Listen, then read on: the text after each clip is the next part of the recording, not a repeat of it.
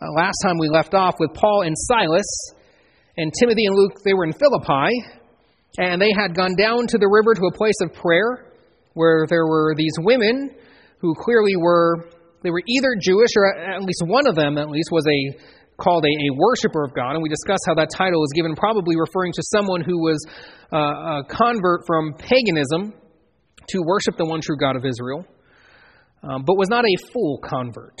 And so she wouldn't have participated in the different ceremonies and, and festivals. And, and if there, there was a synagogue, the, the idea that there is this place of prayer there down by the river kind of suggests that maybe there wasn't enough men in Philippi to have a synagogue. And so these women met there for, pray, for prayer. But if there was a synagogue, she probably would have only been able to, even even even when you consider the fact that she was she's a woman, still even then still only able to participate uh, with a, a, limited amount of, of participation. But as Paul talked to her, the Lord opened her heart that she would receive what Paul was saying, and so she trusted in the Lord Jesus Christ. And what was the first thing we saw about her when she trusted in Christ?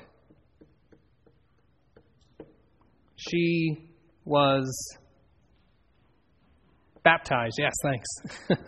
Just her? Only her? No, her whole household, right? And so we discuss, we'll, we'll talk about what different ones say about the whole household being baptized, and we were going to wait till we saw that again, which, which is where we're at today. So, uh, Lord willing, with our time, we'll, we'll get to talking about the whole household being discussed and what, what's some of the debate there.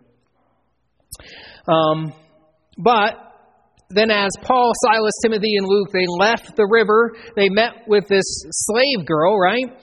And uh, she was possessed by a demon, and through that demon, she was she did fortune telling for people. There was a deception going on there, and through that, then her slave masters made money off of her.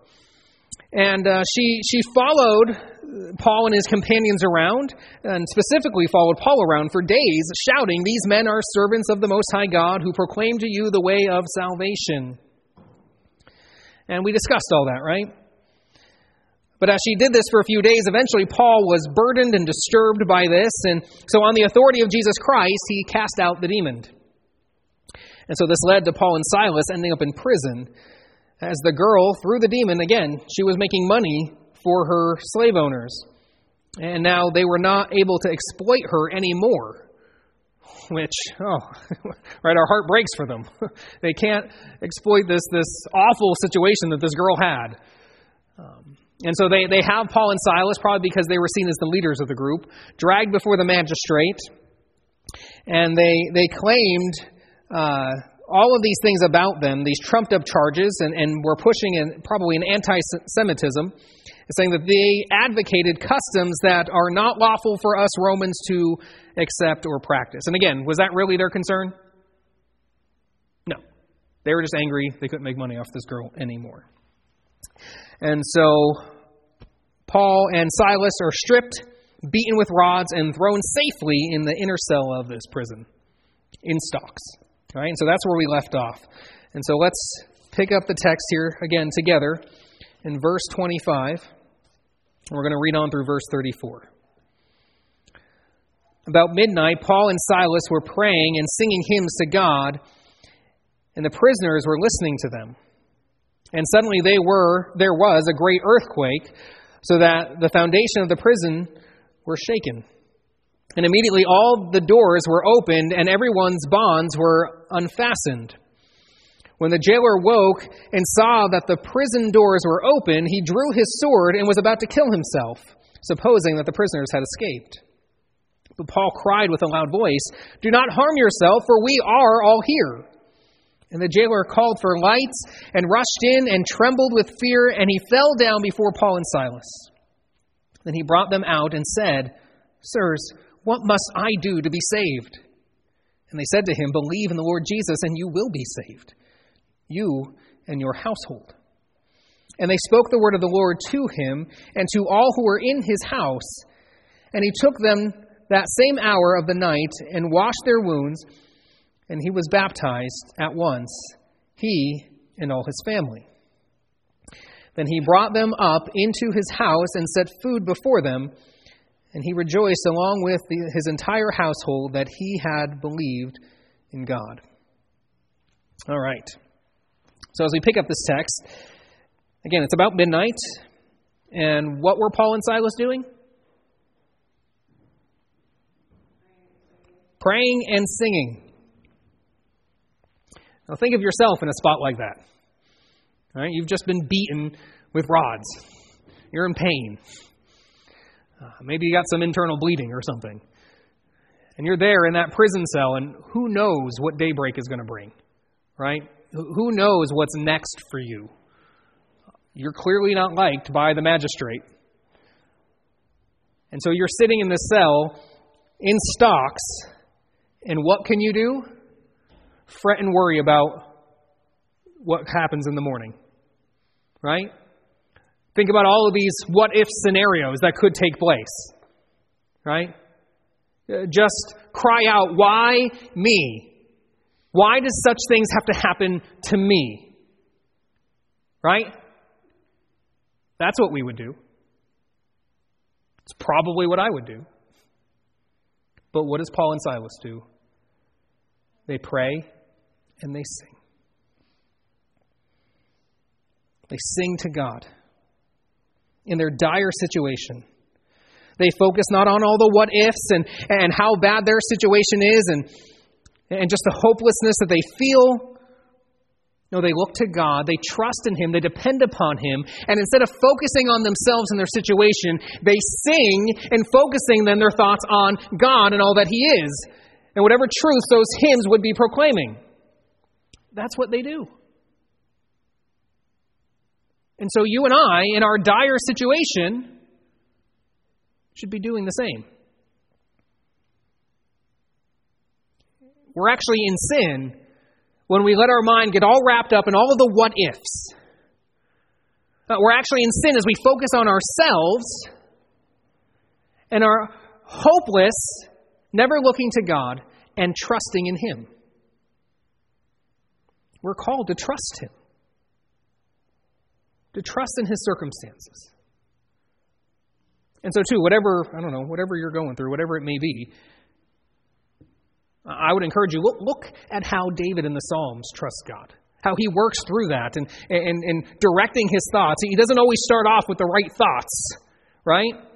Sometimes he's crying out to God saying, I, I, you, You've abandoned me. I don't, I, don't, I don't feel like you're here. You don't hear me when I cry to you. I don't see you doing anything. What's the deal? There's a couple Psalms like this. But then as you keep reading through, what do you get? I will trust in your loving kindness. I will remember your goodness. Again, like we've said other times, God was faithful then, so what can we trust? He'll be faithful now. And we depend upon Him in prayer, direct our thoughts in singing and song and all of these things, going to Scripture. That's what we should do. And that will direct our hearts and fasten how we respond to our circumstances. And then, who knows how God is going to use us in our circumstances? Because who knows what God's plan is for our circumstances? Apart from special revelation, Paul and Silas could have no idea what God was going to do in their circumstances here. But I'm sure you know the story. Was God going to do something in their circumstances? Yes. Did he have a purpose for them being in that cell at that time? Yes. And so, whatever your circumstance is, God has a purpose in it for His good work to be accomplished. Now, you may go through your circumstance and never know or recognize what that good work is, other than being able to look and say, He made me more like Christ through it. He grew me and matured me through that pain and suffering. But who knows all the things that God is working through whatever the circumstance He puts us in? that we should trust Him through it, and then when we get to eternity and He puts on display all the ways that He has glorified Himself, we will bow down and say, Yep, yes, our life should have been all about you. It's only right because look how great and glorious you are. Look at all your good deeds. And so we must trust Him in all that is. And so again, they're, they're praying and they're singing, and what's going on around them while they pray and sing? Other prisoners are listening, right? Yeah. And so, too, as we respond to our circumstances rightly in the way God would call us to, who knows what kind of witness we're being to those around us? And how our lives are demonstrating that our God, who we claim to follow, is worthy of our trust. And so the testimony our lives can be in our circumstances. And so we, we should look always to Him, trusting Him and responding rightly to glorify Him in our, our circumstances. And then the next thing we read here in the text is that there's what? A massive earthquake, right? Now, if you look at the history of this area, you find out that earthquakes were actually pretty common there in that section of the world. And so it's really not a surprise that there's this earthquake. Um, but as you look at the timing of it and some of the other things that come about because of the earthquake, it is evident the divine supernatural working through this earthquake, right?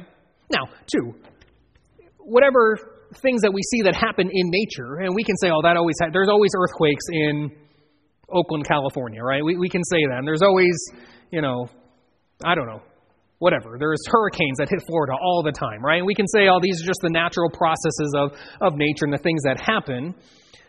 But yet, God is in control of all of those things. And even in these natural processes of things that happen, what is God doing? Working out His purposes. Is He not in control of the earthquakes that happen in California all the time? Is He not in control of the hurricanes that hit Florida all the time? Is, is, is He not in control? Or does He just let nature go and run its course however He made it? No, everything, really, in a sense, is supernatural in the sense of God's sovereign control over everything. And that He has purpose in it. And so, too, whatever you want to think about this earthquake here in an area where earthquakes happen quite often, nonetheless, God had purpose in it and was using it and did supernatural things through it, as we see here. What happened with this earthquake? The foundation of the prison shook. Okay, well, it's an earthquake, right? What else? The door is open, right? Yeah. And the prisoner's chains fell off. I don't know how hard the ground would have to shake to cause the keyhole in their fetters to turn, right? And, and that they would just pop off. Oh, again, these are supernatural things happening, right? This is clearly God at work in all of this, doing his purposes. And so, even though the prison doors fly open and the, the chains fall off, where do the prisoners go? Nowhere. But the jailer didn't know that. He apparently was sleeping, which is problem number one for him, right? He probably recognized, oh no, I'm in trouble. And he gets up and he looks, oh, I'm in big trouble because what? The doors are open. And so he makes the assumption that the prisoners run, and so he draws his sword to kill himself. Why would he do that? It's kind of an odd progression of the story, right? Any thoughts? Anybody know? Okay, right, exactly. So the penalty for one who is in charge of, uh, of prisoners, if the prisoner escaped under your watch, uh, you died instead of the prisoner being there. And so it meant your life. And so it's instead of worrying about, okay, I'm going to get arrested, I'm going to probably be, you know, I'm going to have to wait, and you know, whatever the death penalty was at the time, instead of having to suffer through that, I'm just going to end it now and not have to worry about it. And so he draws his sword to kill himself. And then we read there in verse 28 Paul cried out in a loud voice, Do not harm yourself, for we are all here. All right, so again, we see these supernatural things happening, and if the doors are open and the chains are gone, you would expect the prisoners to flee, but they don't. And Paul says, We're all here. And so the guard who was just about to kill himself, seeing no escape, it's clear to him this, this there's a miracle that happened. And again, uh, the jailer knew something now. There, there's something that's evident to him. And in the despair of just about to take his own life, he recognizes there's something he needs. And he knows somehow that Paul and Silas has what he needs. And whether that's because he heard them singing and praying, or, or because maybe he heard them preaching there in Philippi, or, or whatever it may have been, He knows they have what I need. I need salvation. And so we see there in verse 29 to 30. The jailer called for lights and rushed in, and trembling with fear, he fell down before Paul and Silas. And then he brought them out and said, Sirs, what must I do to be saved? Wasn't what must I do to escape the consequences of my circumstance. It wasn't what must I do to feel better about myself. It was what must I do to be saved. He recognized his plight, he recognized his position before God, and that he needed salvation. Now, again, look at this. Who wouldn't, of us, who wouldn't love the opportunity for someone to just come up to us and say, What must I do to be saved? Who wouldn't praise God for that opportunity? Right?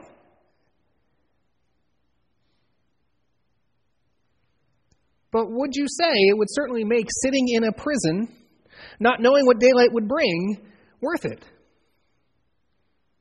I hope so. And so, again, whatever our circumstances are, that we don't know how God is working and how He plans to use our lives as a testimony to others and what opportunity there may be there in, because of our circumstances, who knows? But if God may bring someone to Christ because of whatever we've gone through, and whatever it is, if God's going to glorify Himself, however, isn't it worth it? How great and awesome He is. That again, we would trust Him in our circumstances and trust that He's doing His good work as He brings about the counsel of His will. This was worth it. Even, even if daylight did bring death for Paul and Silas, to be able to speak and tell this jailer how to be saved, it was worth it. To have a soul come to you and ask, how, how, what must I do to be saved? And clearly the, the jailer is earnest.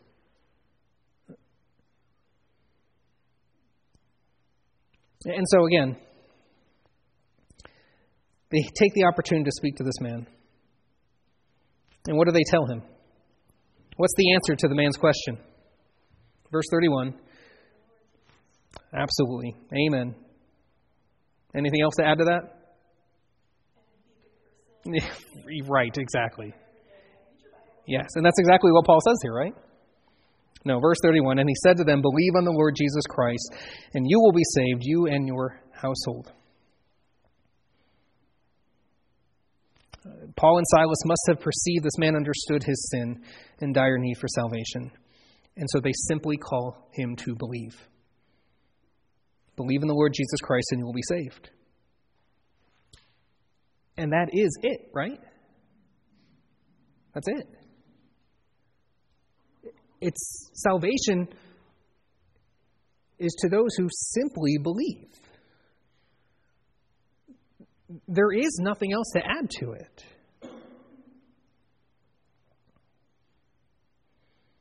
And so, again, if someone would to tell us about our what are we what, what saves us, what is it that, that we're saved by, and we feel the need to go into, well, you know, I you know I go to church and I pray, you know, things that we even just discussed. That's not it. Or sometimes, what is it too that we're believing in? Am I believing in the fact that I believe? Uh, am I believing in I, I responded to an altar call and I said a prayer? That's not the gospel. Believe in the Lord Jesus Christ and you will be saved. Christ is who saves us. And belief is trusting that what he said he will do, he will do. And so we trust him. Simply believe in him. And that is salvation. There's nothing we can do to save ourselves. Just believe on Christ.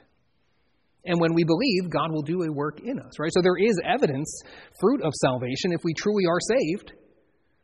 There is repentance that, that comes along with salvation. As we turn to Christ, we turn away from our sins, but that's the work that God does in us, giving evidence of our salvation, right? Now, when they say, believe on the Lord Jesus Christ and you will be saved, you and your household, uh, I'm going to argue they're being a little prophetic there. And there was something to the fact that when you saw, even if it wasn't Christianity, when the head of the household was converted to a religion, the whole family did follow. Um, but if this man had come to true saving faith, they're saying, listen, I think, again, they're being prophetic here. Your whole household is going to come to faith too. You will be saved, okay? They're saying, he's saying, you'll be saved. Believe in the Lord Jesus, you'll be saved, you and your household. And so, in context, he's saying the household will be saved, right? We're going to see that.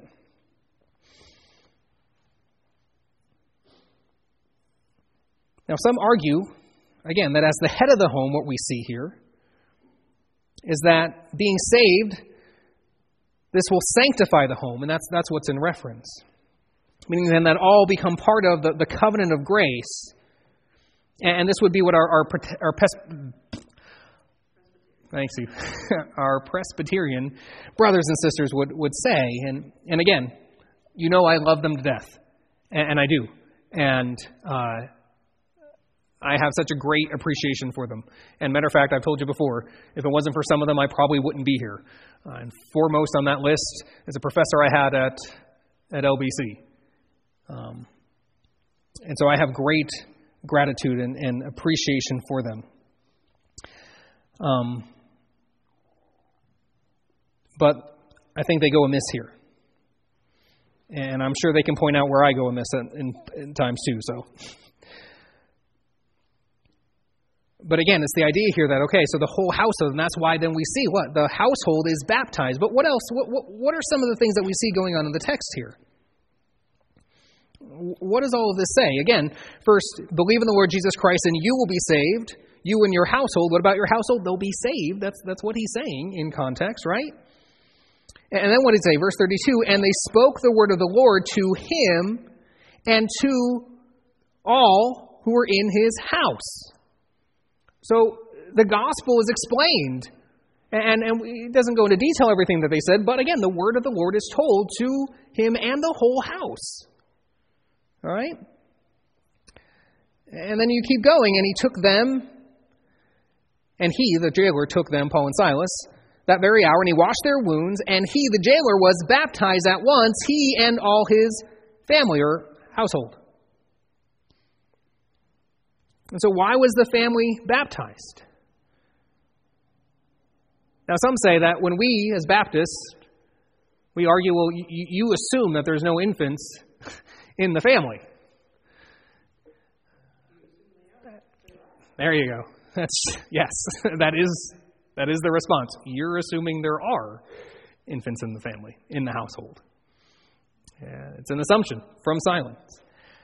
And granted, we can say we are making an assumption too, but I think there's an education here. Again, what about the household? He'll be saved, and the whole household will be saved.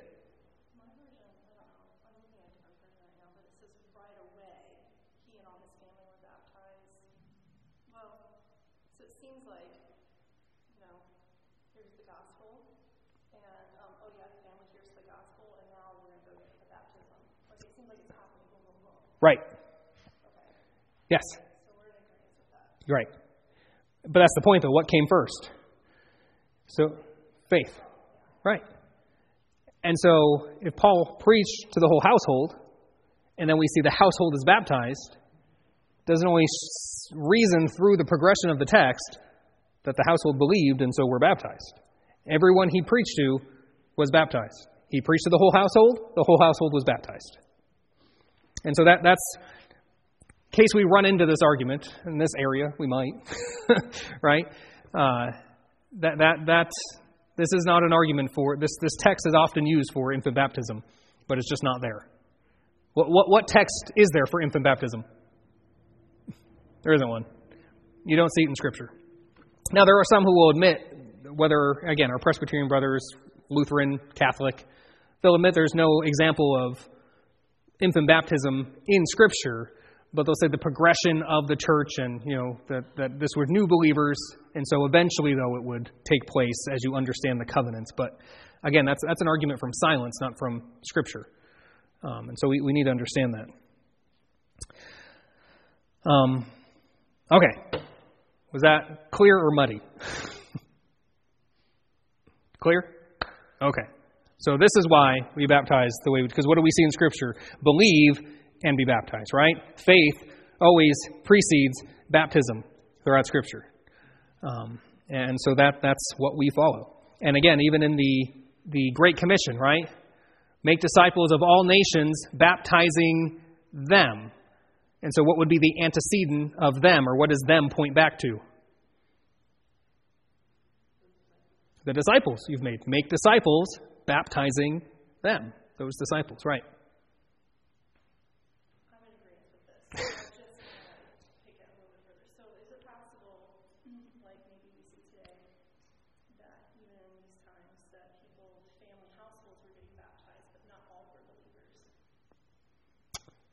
Um, would it be like laid out in scripture like this? But this is being mentioned that this household was, these households were. But is it possible? So, I mean, I, I'm not. I guess I'm not 100 percent sure where you're going. All would have to be in baptism. All would have made a profession of faith. So I can say that much if I'm following what you're trying to say. Sure. Right. Sure.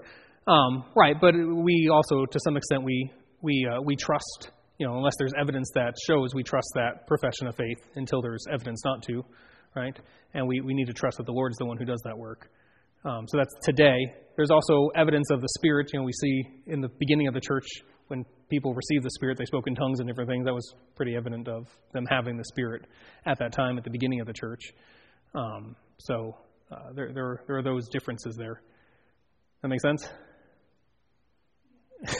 okay.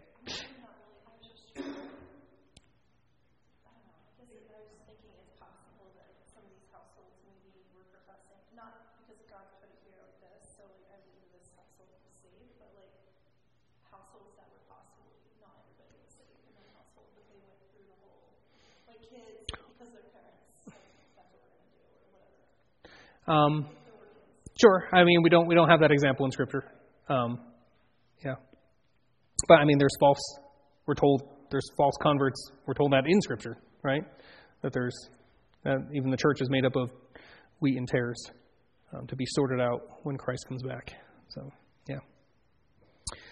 Um, and then quick, moving on here, verse 34. Then then they then he brought them up into his house and set food before them, and he rejoiced along with his entire household, that he had believed in God.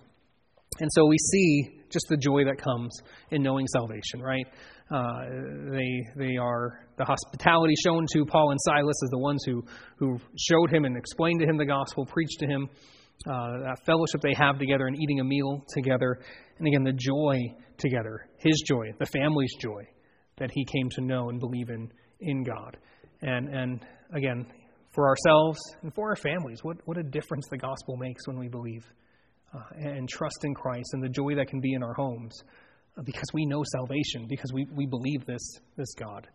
Uh, and so it's, it's a, a glorious thing that we are, are so thankful for that God has, again, as we just said, gave us this, this salvation, this justification by grace, a gift of His grace, right?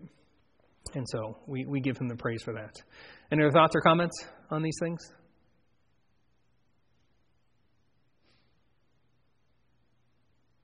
No? Okay. Well, let's close in prayer. Father, we thank you for our time together. Uh, we are, are grateful for the truth of your word. Uh, Father, uh, help us to continue to dig in and, and, and see here in Acts all that you have for us as a church, your purpose of, for your church being in the world, uh, that we may truly honor and glorify you.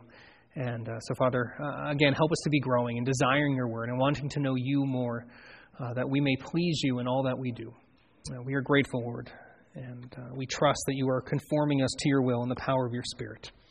Amen. Thank you.